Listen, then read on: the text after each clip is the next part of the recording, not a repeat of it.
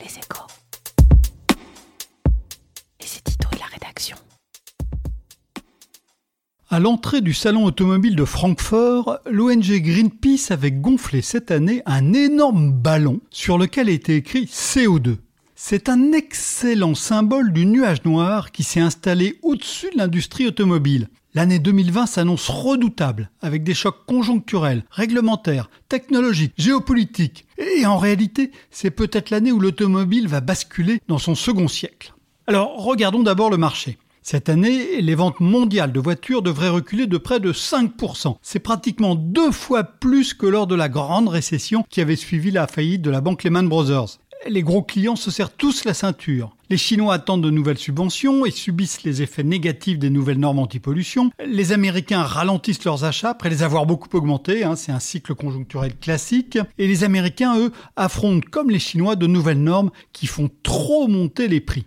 Le choc réglementaire est violent.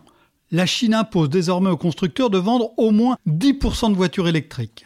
En Europe, les constructeurs européens ont longtemps exercé un lobbying d'enfer pour éviter les contraintes, qu'il s'agisse de normes d'émission ou d'une taxe carbone. Et quand les normes ont été édictées, ils ont tout fait pour les contourner, comme l'avait révélé le Dieselgate de 2015. Mais depuis, le vent a tourné. Avec les scandales et la prise de conscience croissante du réchauffement climatique, les constructeurs ont dû battre en retraite. En 2018, ils ont toussé à cause d'un simple changement de la mesure des émissions de CO2 devenue plus proche des conditions réelles de fonctionnement des voitures. Et en 2020, ils pourraient s'étrangler car ils risquent de devoir payer des milliards d'euros d'amende si leurs voitures ne descendent pas en moyenne en dessous de 95 grammes de CO2 au kilomètre.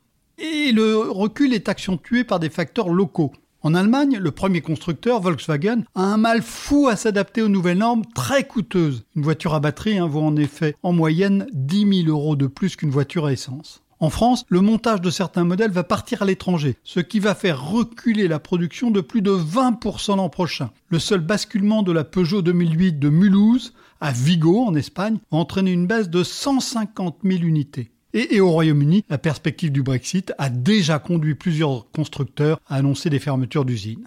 Et il faut en plus rajouter la menace Trump. Le président des États-Unis fait durer le suspense pour l'augmentation des droits de douane sur les importations d'autos venant d'Europe qui sont aujourd'hui à 5%. Comme il prépare sa réélection, il paraît peu probable qu'il ne le relève pas dans les prochains mois. Les spécialistes évoquent déjà une hausse à 25% qui ferait grimper le prix des voitures importées d'Europe aux États-Unis de 7 ou 8 000 dollars. Quand il se passe de pareils mouvements, il peut y avoir quelque chose derrière. Et cette fois-ci, ça pourrait être un changement fondamental. L'automobile bascule en fait dans une nouvelle ère, la troisième de son histoire.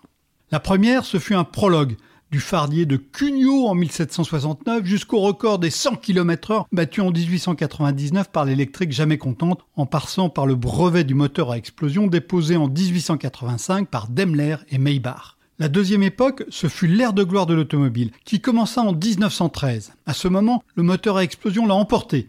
Hein, au début du XXe siècle, il y avait en effet encore un tiers de voitures électriques aux États-Unis. Et puis surtout, Henry Ford inaugure la première chaîne de montage faisant basculer l'automobile de l'artisanat à l'industrie. L'industrie automobile joue alors un rôle leader dans l'économie. Elle ouvre la voie à la production en grande série de toute une série de produits sophistiqués, l'électroménager, l'électronique grand public, etc. Elle passe d'une activité très centralisée à des chaînes de valeur éclatées dans le monde. Renault est une vitrine sociale en France et le sociologue maoïste Robert Linhart choisit de devenir ouvrier chez Citroën pour raconter l'industrie de l'intérieur dans son livre passionnant L'établi, paru en 1978. Dans la société, la voiture incarnait le progrès, la liberté. Elle a aussi permis aux villes de grandir non plus en hauteur comme avec l'ascenseur, mais en largeur.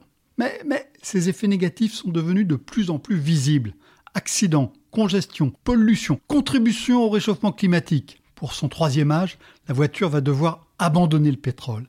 Elle pourrait ressembler de plus en plus à un téléphone, une batterie avec de l'électronique autour. Mais l'incertitude est immense sur l'énergie qui la fera avancer demain et les infrastructures pour la distribuer, ce qui justifie un attentisme croissant des consommateurs. Le changement du mode de propulsion va en outre rebattre complètement les cartes entre constructeurs mondiaux qui investissent des fortunes pour s'adapter. Et d'autres ruptures s'annoncent derrière avec l'auto partagé ou la voiture autonome. Seule certitude dans ce brouillard, la voiture ne sera plus au cœur de l'économie. Retrouvez tous les podcasts des échos sur votre application de podcast préférée ou sur leséchos.fr. Planning for your next trip? Elevate your travel style with Quince. Quince has all the jet setting essentials you'll want for your next getaway, like European linen, premium luggage options, buttery soft Italian leather bags, and so much more. And it's all priced at 50 to 80% less than similar brands. Plus, Quince only works with factories that use safe and ethical manufacturing practices. Pack your bags with high-quality essentials you'll be wearing for vacations to come with Quince. Go to quince.com slash trip for free shipping and 365-day returns.